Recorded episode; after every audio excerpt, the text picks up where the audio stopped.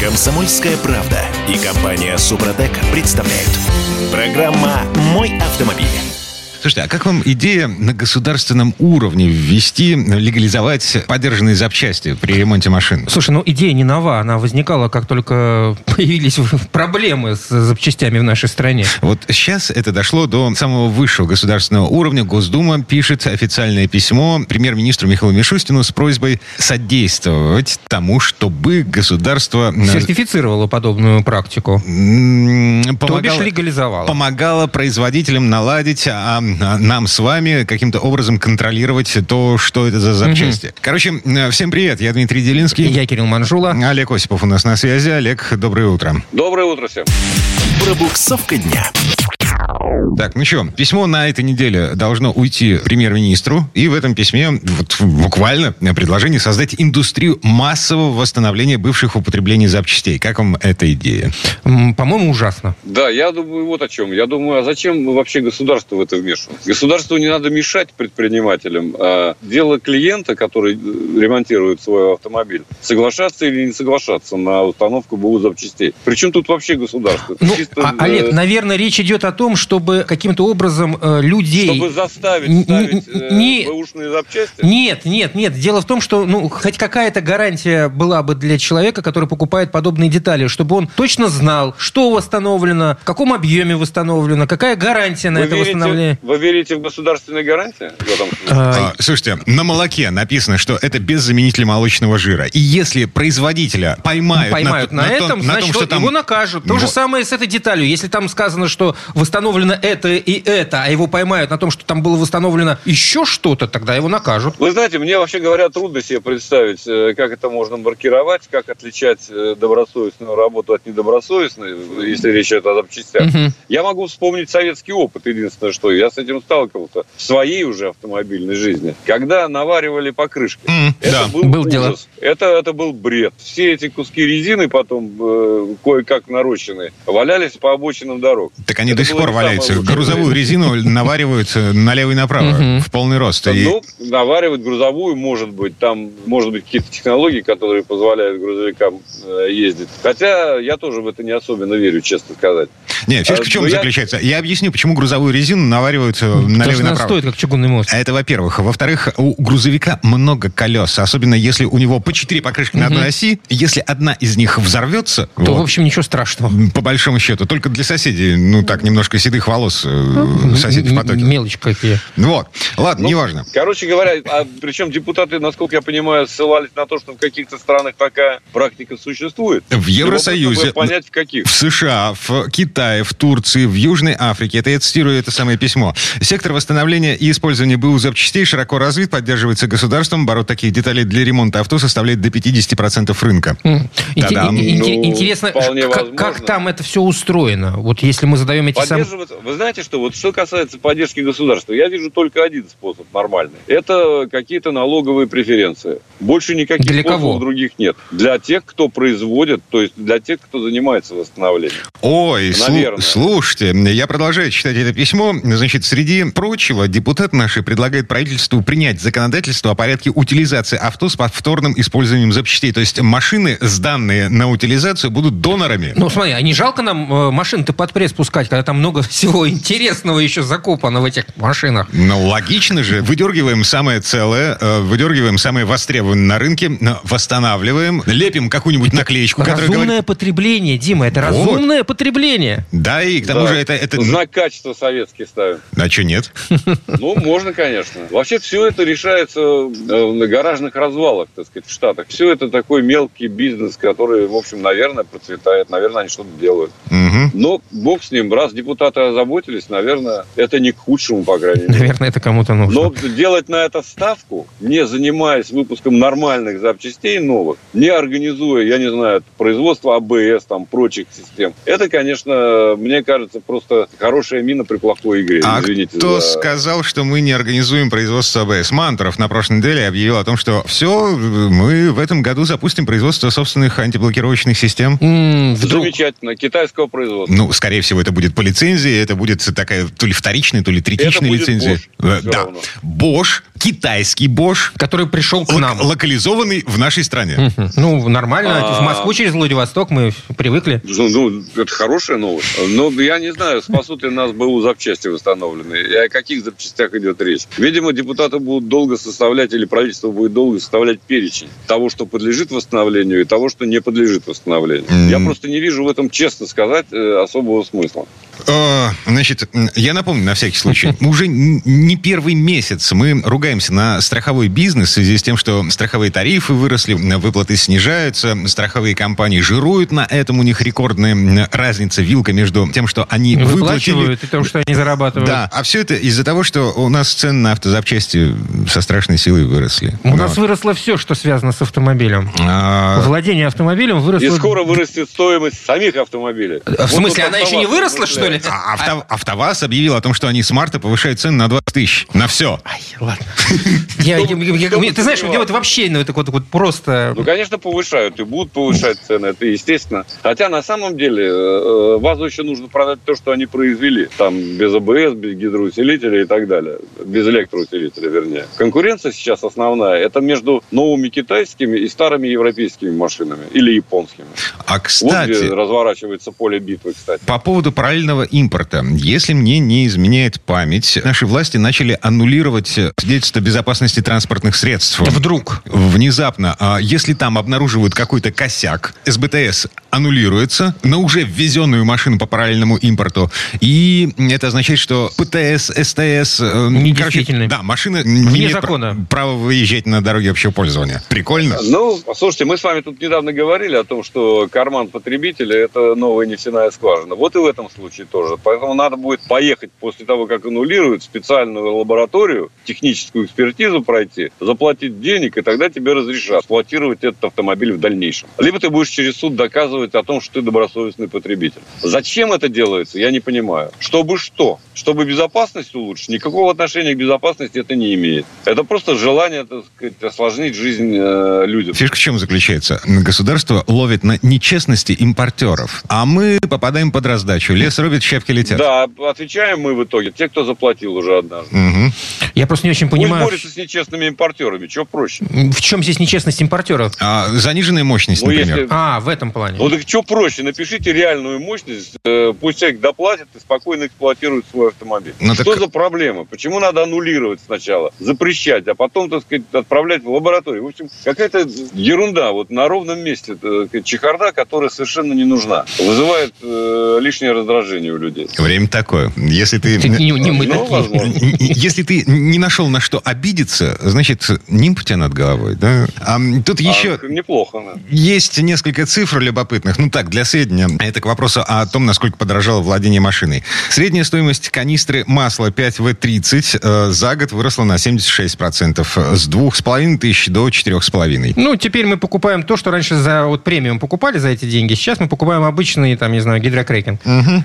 Новый масляный фильтр э, на 45% подорожал с 600 рублей до почти 900. А тормозные колодки, диски, свечи зажигания. Колодки в цене выросли на 36% в среднем. Э, диски подорожали на 53%. Свечи, э, божечки, на 73%. На средняя свеча раньше стоила 700 рублей, сейчас 1200. Обалдеть.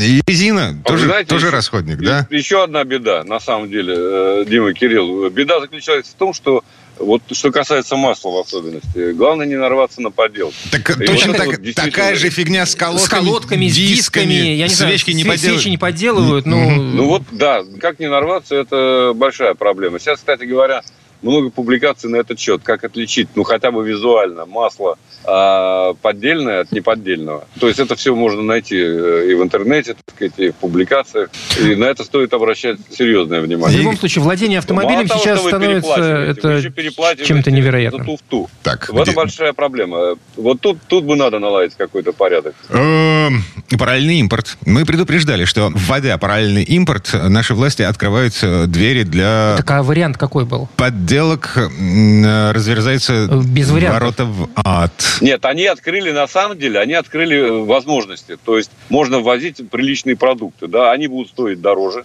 поскольку параллельный импорт, но они будут э, надлежащего качества. Речь идет о мошеннических схемах, когда заливают в канистру поддельную, так сказать, с наклейками липовыми, масло, которое не имеет никакого отношения к синтетике. Вот это вот опасно. И вот этих мошенников следует ловить и привлекать к ответственности. Ну, Соответствующие так, статьи есть. Как раньше ловили, так Занимайтесь и... делом. Сейчас ловят я говорю о чем? Но раньше товар не мог пересечь российскую границу без документов правообладателя. А эти документы выдавал только э, производитель. Но сейчас... Эм... Сейчас легче стало обманывать, ты это хочешь сказать? Да, легко, да. непринужденно. Не нужны документы от производителя. Ладно. А, ну, мне кажется, выход все равно есть. И контроль э, хотя бы какой-то наладить э, возможно. Во всяком случае, если человек заметил, что это подделка, он попал на деньги, он может обратиться в соответствующие органы, так сказать, э, чтобы те провели проверку. И призвать к, э, к порядку импортера в данном случае. Но согласитесь, что такие схемы вполне себе рабочие. Вот на этом месте давайте прервемся. Олег Осипов был у нас на связи. Спасибо, Олег. Хорошего дня. Всем удачи. Пока-пока. Ну, а мы вернемся в эту студию буквально через пару минут. В следующей части программы к нам присоединится Юрий Сидоренко, автомеханик, ведущий программы «Утилизатор» на телеканале ЧЕ. И поговорим о проблемных тормозных дисках. Что лучше, менять или протачивать? Комсомольская правда и компания Супротек представляют. Программа «Мой автомобиль». А в этой четверти сейчас у нас такой вопрос. А, что делать с тормозными дисками? А, менять или, или точить? Я вообще никогда не сталкивался с этой дилеммой. Э, ну, как бы они отслужили свое. Снимаем, ставим новые, поехали дальше. А, и колодки, естественно, тоже. Но ситуации бывают разные, Например? На Например, а, вот ты тормозил, тормозил, тормозил, тормозил, тормозил, у тебя... И не вытормозил. И не вытормал. Рубль девальвировал, девальвировал, девальвировал, девальвировал, да не выдевальвировал. Короче говоря, на, на горячих тормозах ты въехал в лужу, их повело. Не было такого в жизни, поэтому, видишь, у меня не было альтернатив. Вот. А, тем не менее, всякое в жизни бывает. Мы готовимся к... Мы уже подготовились. К чему мы готовимся? К худшему. Понятно. А, Юрий Сидоренко, автомеханик, ведущий программу «Утилизатор» на телеканале «Чего у нас на связи». Юр, доброе утро. Юр, привет. Э, доброе утро. Автомастер. Ну так что, а, мы же не ко всему готовы, да? Юр, в каких случаях можно растачивать? А, слушай, ну, конечно, надо Протачивать. оценивать каждую ситуацию ну, в конкретном, э, как это сказать, в конкретном случае надо смотреть. Вот приехала машина. Короче, да, значит, снимаем колесо и смотрим, в каком состоянии диск. Кон- конечно, не надо конечно. снимать, по большому счету. Не-не-не, надо снимать всегда, потому что нужно его и сбоку посмотреть, и с торца надо обязательно угу. посмотреть, толщину померить диска. Потому что здесь много есть нюансов. Нет, понятно, что сейчас все стало дорого. То есть, э, ну, реально подорожал. Ну, надо быть к этому готов, что вообще владение э, автомобилем это дорогое удовольствие. Если, угу. если не получается им владеть за деньги, значит, пересаживайтесь на общественный транспорт. Это нормальная история. Вот. И э, с дисками то же самое. Здесь вопрос в том, что, э, естественно, приезжает автомобиль, мы снимаем колеса, смотрим все это, оцениваем ситуацию, что вообще с диском произошло. Вот. И после этого уже понимаем, что если диск не сильно изношен, то есть вот, ну, реально там износ небольшой. Вот как вот Дима как раз сказал, то, что ехал и влетел э, в лужу э, на скорости. Вот у меня была такая ситуация на, на моем УАЗе. Вот, только я поменял диски, только поставил их прям вот. А, обалденно. Свеженькие, чистенькие. Поехал, ну, там же эту тушу пока остановишь, он же не сразу же останавливается. А еще, если сзади прицеп дачи едет, то фактически ее очень сложно останавливать. Ну, получилось так, что пришлось э, экстренно оттормаживаться. И я вот в лужу влетел, реально прям вот влетел, выезжая из лужи, проехал километров 5, и при торможении у меня начало бить, бить в педаль. То есть прям... Как, как, как, как БФ. Да, да, да, отбивает конкретно. Я думаю, вот это нормально повело, а только поставил диски. Потом, кстати, купил диски уже, э, вот этот мой, мой маленький лайфхак. Я теперь ни в коем случае не покупаю диски без проточек. Вот. Э, я нашел фирму, которая э, изготавливает диски с проточками с проточками и с дырочками, вентиляционными отверстиями. Слушай, Шикарно. я слышал, что дырки, ды, дырки это так, так просто красота, а вот проточки действительно помогают. И то, и то помогает очень хорошо. И, и, перфор, и перфорация, и, соответственно, и проточки, потому что это все очень хорошо работает, у тебя нет плоскости всей контакта, то есть ты, ты контактируешь не прям вот плотно, не прилипает колодка к диску, и получается вполне нормально. Так вот, вот в данном случае, вот как у меня, я ж проточил диски эти, понимаете, что самое интересное? Ну, они новые. Я приехал к себе, это, ребят сняли, говорят, ну что, Юрий Александрович, давай э, проточим. У меня тогда токарь еще работал. Вот. Мы сняли все, проточили, поставили обратно. Но там, видимо, все-таки была какая-то проблема именно с металлом, потому что их дальше, ну, опять повело через какое-то время. Ну, то так не должно быть. Вот. Но в данном случае можно протачивать диск было, потому что у него э, он не перегретый был сильно. Но как бы все равно в любом случае он не синий был, но его повело. Вот. То есть а, есть еще одно ограничение. То есть если диск, ну так более-менее относительно нов и изношен, но он перегрет до такой степени, что он посинел, то есть ам, как, как это называется? Э, Каленый металл? Ну, Что ты имеешь в виду? цвета побежалости, вот как это А, называется. Господи, я даже не слышал такого. материаловедение вспомнил у нас Дмитрий. Ну, кто, кто что изучал. Вот, нет, да, это уже исключено. То есть, если тот, кто будет протачивать диск э, вот в таком состоянии, который, ну, это глупость, это просто человек под убой называется. Потому что там уже микротрещины по-любому есть, и ничем хорошим это не кончится. Друзья мои, опять же таки, поймите, есть всего два э, типа проточки. То, что там э, напильником э, краешек стесывают, ну, вот этот буртик сверху который, это, это не проточка называется. Э, Проточить диск можно только поставив устройство специальное, прям, прям на, на него, которое само же его и крутит. Понимаете, то есть... э, Я в интернете видел. Да у меня, ребят, то же самое делают, когда надо буртик срезать на ведущих колесах, прям напильником. С хороший напильник, если прям жжж, и он ровненько стесывается как надо. Нет. Ну, ну чтобы тот прибор не вешать, потому что это долго его привешивать. Вот. И э, делается. А так вот либо снимается диск и ставится на токарный станок в зажимы и протачивается уже. Погоди, погоди, погоди, я, я что-то не понял. А, это что, машина превращается сама по себе в токарный станок? Ну, то, то есть ты имеешь в виду первый диск, случай? получается. Смотри, С- да, ставится вот на диск, где суппорт, ставится устройство, которое зажимает вот в принципе диск. Оно же его и крутит. И она его протачивает. Прикольно. Нет, это есть такое устройство, действительно операция дешевле, но качество обработки здесь хуже. В таком случае, понимаешь? То есть это как бы быстрее, это удобнее, но качество обработки хуже. Кто бы там что ни говорил. Конечно, токарь на станке, э, качественный токарь, правильный, он точит лучше. То есть там получается фактически заводской диск. Но Ну, потоньше, но потоньше. Потоньше, конечно. Снимается слоя. Не, а там и так, там и там, и там снимается. Вопрос в том, что просто э, это надо снять диск и поставить. То есть фактически остается, э, смотрите, покупаешь диск, вот проточить диски стоит две с половиной тысячи. Снять, поставить и проточить. Мгм. Стоило тогда. Сейчас даже не знаю, потому что у меня токарь, ну, к сожалению, он был старенький, он умер. Вот, поэтому у меня сейчас токаря нету. Тогда это стоило 2500 тысячи. То есть фактически э, на обычной машине, то есть там, ну, берем среднего класса, машины, которые там, ну, Hyundai, там, э, Suzuki, там, небольшие. Вот. А не было смысла точить, потому что по стоимости, ну, получалось невыгодно. Потому что фактически уже все сделали, осталось только новый диск поставить. А с тебя еще берут за проточку. То есть там добавляешь такую же сумму, покупаешь новые тормозные диски. Слушай, а тормозные колодки нужно после проточки менять? Обязательно. Это прям вот прям точно совершенно обязательно, потому что, э, смотря, ну, даже без разницы, из-за чего вы протачиваете его, надо ставить новые тормозные колодки. То, что старые ставить смысла нет. Вы просто, просто отдадите деньги ни за что. Она же уже Ну, неровно представляешь, списалась. Представляешь, ты поставил новые диски, а ведь новые диски ставятся с новыми колодками, Ну, да. а у тебя диск взяло и повело.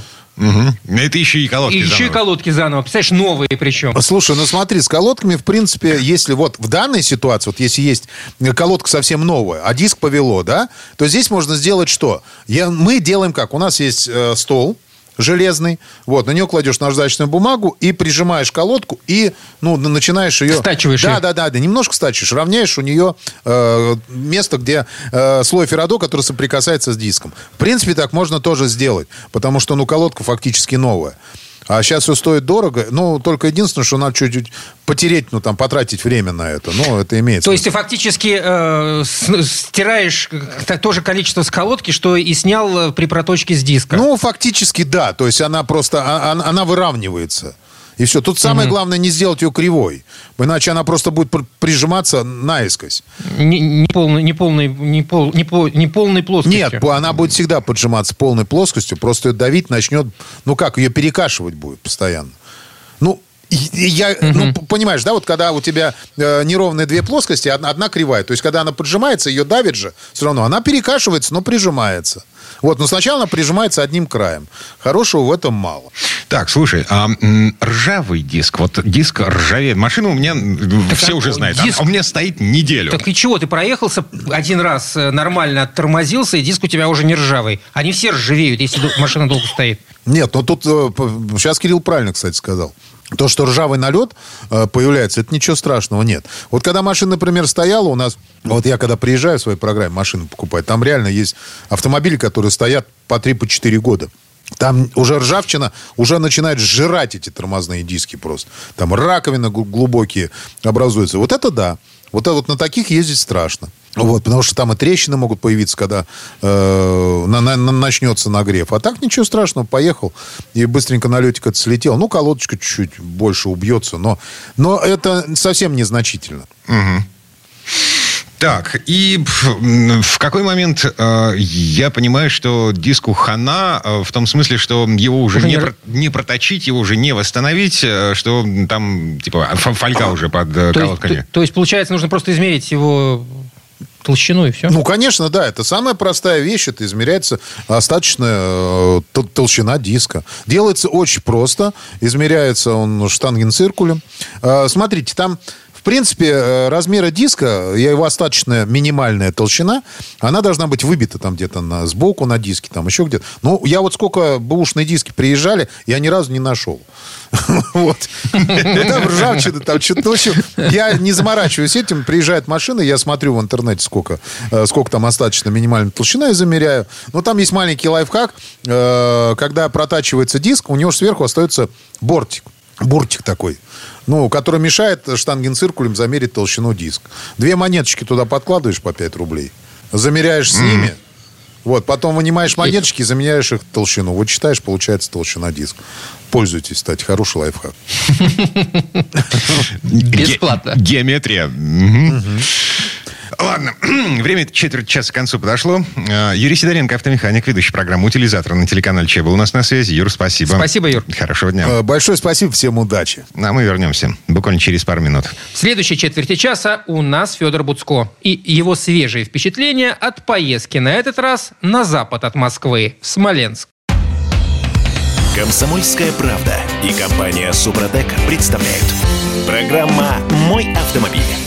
Кот Смоленский, вид молодецкий. Ух ты, ничего себе, какие ты знаешь присказки. А, Это надпись на магнитике, который до сих пор висит у меня э, на холодильнике. Магнитик, естественно, был куплен где? В Смоленске? И практически это все, что я помню о Смоленске. Извините, еще там есть крепостная стена, длиннющая, высоченная. э, и, Там красивый храм значит, смотрите, у нас есть Федор Бусков, который только что из Смоленска. со свежими впечатлениями. Э, Федь, доброе утро. Доброе. Доброе утро, друзья.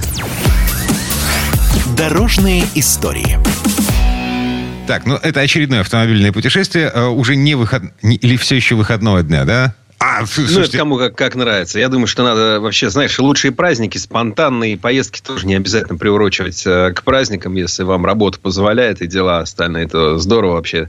Вот собрался и поехал. Это вообще идеальный вариант. Ну так ты и доехал до Смоленска, надеюсь? Да, так и доехал. Выехал из Москвы, встал на трассу М1, которая вообще-то Москва-Берлин, на, на секундочку. Она не случайно М1, это еще с довоенных времен такая циферка. Вот, она очень хорошая, быстрая, за ней следят. Большое спасибо дорожникам. Я вижу, как много усилий они прикладывают. Она не то чтобы идеальная. Там есть где-то ямки, где-то рытвины. Иногда она проходит через населенные пункты, но в целом она быстрая, хорошая. Надо и видно, же. что над ней много-много работают. Да? То есть там эти лам- ямки латают и там, значит, колышки ставят, чтобы ты с дороги не улетел. Еще видел, до того, как была построена э, трасса Москва-Петербург, вот эта платная М11. М11, да, э, самой скучной дорогой для меня, э, вот дорога, на которой укачивает, убаюкивает и хочется спать. М- М1? М1. Вот. Скучнее дороги Ну, нет. особенно после пересечения границ. Вот если ты переедешь дальше туда въедешь в Белоруссию по ней, там действительно она несколько однообразна. Она через такие э, плавные, мягкие холмы, так бесконечно тянется. Там как раз нет населенных пунктов. И она такая вот едешь и едешь, едешь едешь. Тем более, что э, у нас-то плюс 20, в Беларуси там же... Минус не- 20, ты нельзя, хотел сказать, да, там, там не, не надо разгоняться особенно на дороге. Ну, кстати, на М1 в России тоже надо осторожно. Во-первых, э, много довольно камер. Во-вторых, что еще существеннее, Э, до Смоленска эта дорога последние километров там 100, она идет, по сути, через лесные массивы. Там постоянно знаки, э, предупреждающие о возможном выходе на дорогу диких животных. И это, на самом деле, знаете, большая угроза. Лосиный тест, Тут... Э, тест in real life, что называется. Мы лося видели вот как раз, когда с женой ездили по этой дороге. Ладно, неважно. Смоленск. А, Смоленск. Смоленск 400 э, километров от Москвы примерно. И это город, куда надо ехать, во-первых, потому что там прекраснейшая Смоленская крепость. Это даже не Кремль, это настоящая крепость. Она, она гигантская, она несравнима по размеру. Ну, ее, она сильно больше. Сравнивать можно что угодно. Но э, она сильно больше, чем, например, Московский Кремль. Это такая бесконечная стена. И хотя э, она там не полностью сохранилась, но, тем не менее, вот она внушает доверие и внушает уважение. И вообще очень круто на нее посмотреть посмотреть, она строилась тоже там 400 лет назад, потому что Смоленск на западной границе России, туда первым делом заходили всякие разные э, оккупанты значит, и, и прочие. И, собственно, не зря построили. Она буквально через несколько лет уже пригодилась, потому что пришли поляки и год держали осаду, но город не взяли. То есть, э, прекрасный зодчий той поры э, Федор Конь, э, который строил э, ряд крепостей, вообще знал толк в фортификационном э, деле, значит, он построил построила его правильно. Она очень толстая, высокая, как там по он, холмам Он у итальянцев учился, по-моему, а, насколько я помню. Да, и смотрите, еще какая история. А, насколько я помню, а, там сохранилось 3 километра из 6,5-3 километра этой крепостной стены и какое-то гигантское, совершенно невероятное количество башен то есть да, у этой крепостной почти стены... два десятка. Да. Почти два десятка башен. Они, к сожалению, мало используются. Там есть какой-то там небольшой музейчик, там не очень относящийся к делу. Есть там а, магазинчик с льном, но это, ну, можно было бы что-то поинтереснее придумать. Э, в принципе, было бы здорово. Но смоленские какие-то денежки бывают. То есть, хочется ему пожелать, как и любому красивому городу, да и вообще любому городу хочется, чтобы в нем были деньги, чтобы можно было не только, значит, их центральный прекраснейший кафедральный собор восстановить и держать в хорошем состоянии, а собор у них действительно классный. Кстати, для всех, кто, как и я, ездит на машине, такой небольшой совет, вы можете на машине подъехать практически к собору. И парковка бесплатная. Бесплатная парковка. Прям заезжаешь через такую... На заезжаешь на крутой холм, да. въезжаешь в арку, которая в процессе езды в арке она поворачивает на, а, значит, на 90 градусов на направо. А это, кстати, фортификационная вот... фишка. Угу. Для того, чтобы бить тех, кто пришел к нам с мечом. Вот в этом проходе, поворачивающем налево внутри крепостной стены. Или направо. И там ну, ну да, и, в общем, классный собор, огромный алтарь, резной, золоченый, то есть очень много резьбы, такой, ну, интересно посмотреть. И э, интересно еще и то, что в этом соборе, вот в его архитектуре чувствуется западное влияние, чувствуется, что рядом была Речь Посполита. И там, например, для проповеди священника построена кафедра, такая не, не, небольшая площадочка, значит, на которой ведет вверх лесенка. Это прямо прислонено к одной из колонн, к, одной из, к одному из столпов. На, намек на католические храма. традиции. Ну, интересно. То есть, на нее посмотреть интересно. Ну, тем более, он, он очень большой, выкрашен в голубой цвет, такой небесный, такой, знаете, Тиффани цвет примерно. А, и очень, очень, очень красивый. Но там есть и гораздо более древний. То есть, это собор древний, ему 400 лет. Но в Смоленске есть три храма, которые 12 века, на секундочку. Таких в России это немного. И в одном из них мне посчастливилось оказаться в тот момент, когда там была церковная служба. И хотя, на мой, уж простите, вкус, репертуар был не совсем подходящий для, для ну, средневекового храма, для раннего, раннего средневекового, они что-то такое современное там пели. Ну, ладно, это, это их дело, но суть в том, что вот есть там церковь, вот это называется Архангела Михаила на пристани, она, собственно, вот, вот, вот ей 800 там с лишним лет, и она прям вот э, очень красивая, и звук там расходится прекрасно, то есть ты стоишь такие высоченные своды. Но и помимо, кстати, церковной а, архитектуры, там еще много всего интересного. В Смоленске, и вообще это город радушный, интересный, там вкусно кормят, причем можно поесть совершенно недорого. У них в центре города есть э, сад Бланье. Там тоже легко с парковкой, хотя вокруг есть пешеходные зоны, но там как, мне не возникла проблема. Я там несколько раз парковался, там есть стоит такой теремок в центре парка, и там вот такой наш ответ Макдональдс. Э, русская кухня, но вкусно. О, ну, все помню. вкусно. такое лубошное заведение. Я не, я не дошел, нет. А, ну, ну да, там все в русском стиле, расписные столы. Слушай, я там был 10 лет назад последний раз, и был сейчас. И там не испортился ни интерьер, ни еда, ни обслуживание. Ну, обслуживание там минимальное, то есть там сам подходишь, берешь. Ну, то есть такой Макдональдс. Макдональдс, ну, ну только не, не бургеры, а там салаты, супы, второе, гарнир, котлет, компот. В общем, все, короче, как мы любим. Блины наверняка. Ну, все, А да, блины, особенно. конечно, блины тоже, да. Все есть. И, конечно же, поскольку вы же автомобилисты, то очень здорово из а, Смоленска, который красивый, где много всего интересного сохранилось, поехать э, в такое совершенно особенное место, которое называется Фленово. Иногда проходит, э, так сказать, по- под названием Талашкино. Ну, то есть, реально село называется сейчас Талашкино, но рядом есть Фленово, и все это дело, это такая красивейшая усадьба, которая принадлежала местной даме, ну, это княжеский род Тенишевых. И была там такая Мария Клавдевна, которая, значит, ну, судя по портретам, была женщина очень волевая, всех держала, наверное, под каблуком. Но не просто всех, а к ней приезжали в гости и работали там э, крупнейшие художники того времени. Там и Врубель, и Репин, Левитан, Коровин, Серов. Ну, короче, всех, кого вспомните, все там у нее были.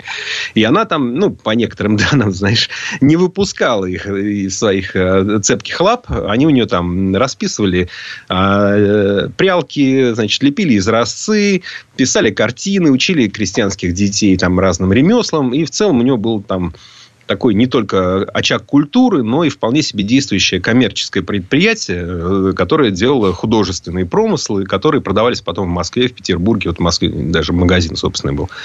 И вроде бы даже это все дело шло неплохо. Но там помимо небольшого и, ну, такого, в общем, достаточно скромного музея, ну, просто потому что после 17 года там все разнесли, и все это пропало, и мало чего осталось. Но все ведь не разнесешь, поэтому там, там остался великолепнейший храм, очень красивый, в стиле модерн построенный, с э, мозаикой, э, Рериха. Рериха. Я вспомнил это место. Да. Ну да, там очень, очень красивая мозаика. То есть такой небольшой приземистый храм, очень интересные формы, красиво, красиво отделан камнем и так далее. И там великолепная мозаика со спасителем, которую видно издалека. То есть, если в хорошую погоду, можно издалека с дороги еще увидеть, а, на вас открывается такой огромный лик. Это очень красиво, это действительно там очень стильно. Мозаика Ну вообще, просто снаружи, над входом. Вот. Это к вопросу о том, откуда ее смотреть. Да. Да, снаружи над входом. Там есть очень красивый теремок, такой, ну, прям вот лубочный, да, сказочный, э, весь расписанный, замечательный. Сейчас внутри реставрация, внутрь не зайдете, но он снаружи очень, очень интересный, очень такой яркий. Там есть э, замечательная кузня с прекрасным э, кузнецом по имени Федор. Привет ему, значит. Он очень э, крутой дядька. Чем он тебя чем поразил-то? Что-то выколол? Ну, просто, знаешь, э, такие старые меха, которые вот он поднимает вверх ручку, а потом этот огромный мех под э, давлением нескольких э, кирпичей. Знаешь, как бывает, давление измеряют в барах там, или в Ага. паскалях, а у него давление И в кирпичах. кирпичах. Там, четыре кирпича, допустим.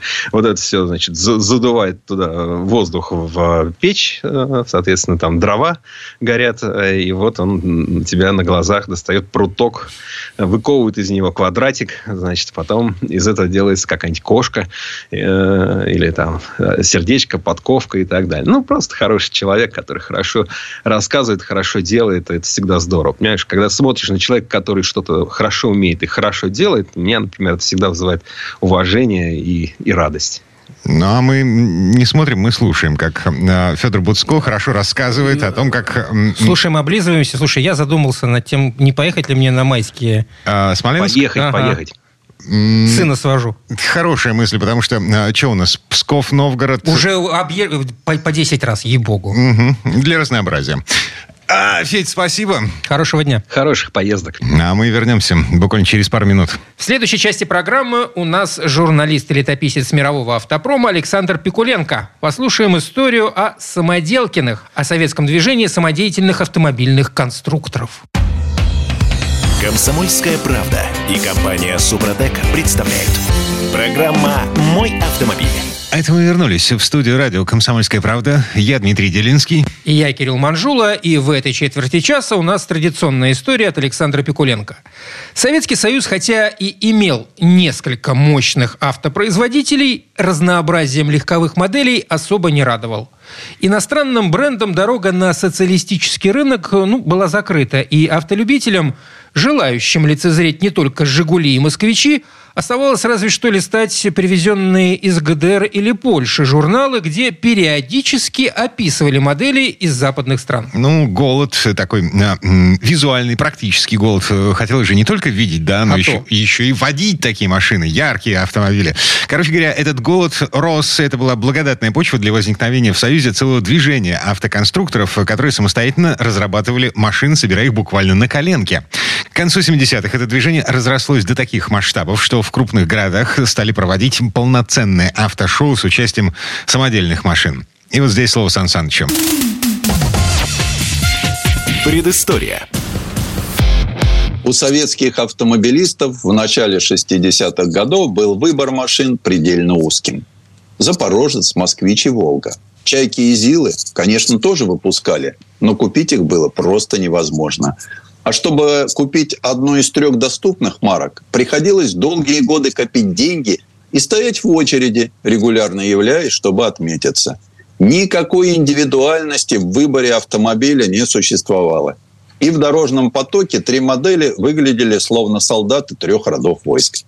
Через комиссионный магазин поддержанную машину, в том числе и на марку, весьма редкую в те годы, можно было купить обезличенно – это означало, что когда подойдет очередь покупателя, магазин предложит ему, что попало, опять же, без выбора. Рукастые советские люди, мечтающие иметь не такую, как у всех, машину, брались за постройку самостоятельно. На это уходило подчас до 10 лет упорного труда.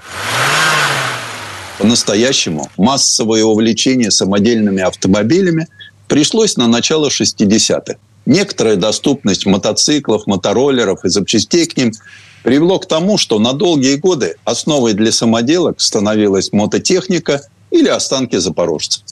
Подчас автокулибины выходили за пределы привычных для нашей страны типажей и строили настоящие шедевры. Не все доводили дело до конца. Те же, кто доводил, должны были зарегистрировать самоделку в госавтоинспекции и получить номерные знаки – а их ГАИ выдавала только тогда, когда самоделка отвечала довольно-таки жестким техническим требованиям. В целях безопасности милиционеры ограничили объем двигателя величиной в 900 кубиков. Чиновники от автонадзора полагали, что с таким двигателем самоделка будет тихоходной и ущерб в случае аварии будет невелик. На деле подобное требование оставляло за самодеятельными конструкторами либо выбор запорожского мотора, либо силового агрегата от мотоцикла. Существовала и масса других ограничений. Чтобы ввести это движение хоть в какое-то законное русло, за дело взялся журнал «Техника молодежи». Еще летом 1957 года там опубликовали статью «Автомобиль своими руками». В ней были согласованы с ГАИ, ДСААФ и другими органами власти технические требования к микролитражным автомобилям и мотоколяскам, сделанным в индивидуальном порядке. Носило все это только рекомендательный характер и законной силы не имело. И в таких не очень четко определенных условиях регистрация самоделки решалась за счет человеческих, часто неформальных отношений. Это было сложно, муторно и совсем недешево. Но самодельщики проявили себя как люди очень настойчивые и даже немного упертые. На рубеже 50-х, 60-х увидели свет многочисленные образцы их творчества. В большинстве своем достаточно примитивные и уродливые. Все стремились построить хоть какое-нибудь транспортное средство. Но иногда на свет появлялись действительно незаурядные конструкции – Самыми популярными были кабриолеты и купе, символы свободы и красивой жизни. Было сделано и много машин, что называется, по интересам. Амфибии, минивенов, пикапов. В 1963 году группа энтузиастов, работающих в НАМИ, Головном институте советского автопрома, взялось за создание мелкосерийного автомобиля. Они остановились на машине спортивного типа – с двухдверным кузовом купе. В нем должно было быть два места для взрослых и два для детей. Молодые конструкторы здраво решили, что во избежание проблем с запчастями при возможных ремонтах надо максимально использовать узлы и агрегаты от серийного запорожца. Тогда это был горбатый ЗАЗ-965А. И самое главное, все участники проекта, а их было шестеро, задумали сделать каждому по авто. Так было проще, да и дешевле. Случай уникальный. До тех пор самодельщики строили строго индивидуальный автомобиль в единичном экземпляре. Общий проект и внешнее оформление купе разработал Эдуард Романович Молчанов. Он спроектировал очень изящный закрытый кузов с весьма современными пропорциями и совершенной аэродинамикой. Делать его решили из стеклопластика, потому что такой кузов не требовал дорогостоящих штампов и трудоемкой жестянной работы. А все наружные панели выклеивались по гипсовому макету из стеклоткани, пропитанной смолой. Технология вакуумного формования панелей тогда уже была освоена в НАМИ под руководством инженера Тамруги. К этому времени в институте уже увидели свет несколько стеклопластиковых кузовов – для опытных образцов микролитражек и гоночных машин. И что еще подвигало самодельщиков на работу с этими материалами, это то, что стеклоткани и эпоксидку можно было купить не только в магазине, но и даже на заводе.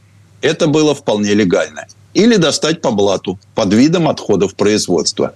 Так что любителю «сделай сам» постоянно приходилось договариваться с директорами, кладовщиками и завхозами – но вернемся к той незаурядной конструкции. Первоначально Эдуард Молчанов разработал эту самоделку для себя.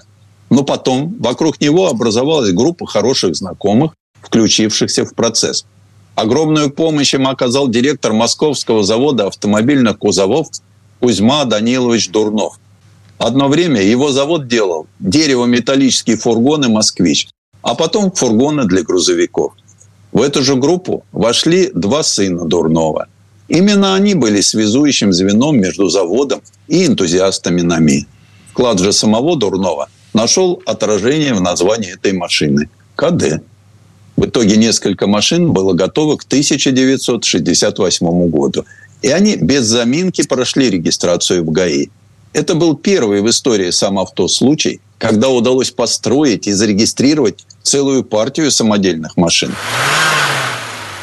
Кузов «Запорожца», как известно, был несущим. Стеклопластиковые панели не могли полноценно заменить его каркас. Поэтому кузов собирали на самостоятельном каркасе, сваренном из стальных трубочек диаметром 30 мм. Машина КД получила раму, лонжероны которой были сварены из 70-миллиметровых стальных труб. К раме крепились все узлы от «Запорожца». Мотор 900 кубиков мощностью 27 лошадиных сил с коробкой. Подвески передних и задних колес, тормоза и рулевое управление. Колесная база машины равнялась 2030 миллиметрам, а колея колес, соответственно, передних и задних, была такой же, как у ЗАЗ-965. Размеры КД тоже были близки к «Запорожцу». Длина 3750 миллиметров, ширина 1450 миллиметров, высота 1170 миллиметров. А вот снаряженная масса заметно меньше, чем у ЗАЗ с остальным кузовом. Всего 500 килограммов. Разгонялась машина до 120 километров в час и расходовала 6 литров А-72 на 100 километров пути.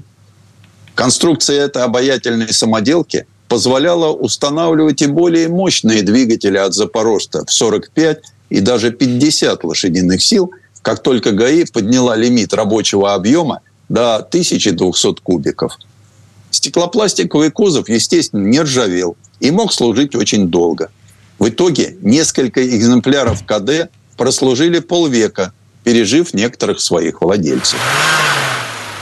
Брежневский застой в 70-х привел в сам авто целую волну так называемых внутренних диссидентов – которые уходили в самодельное конструирование и строительство. И это, как ни странно, поддержало общественный интерес к самоделкам.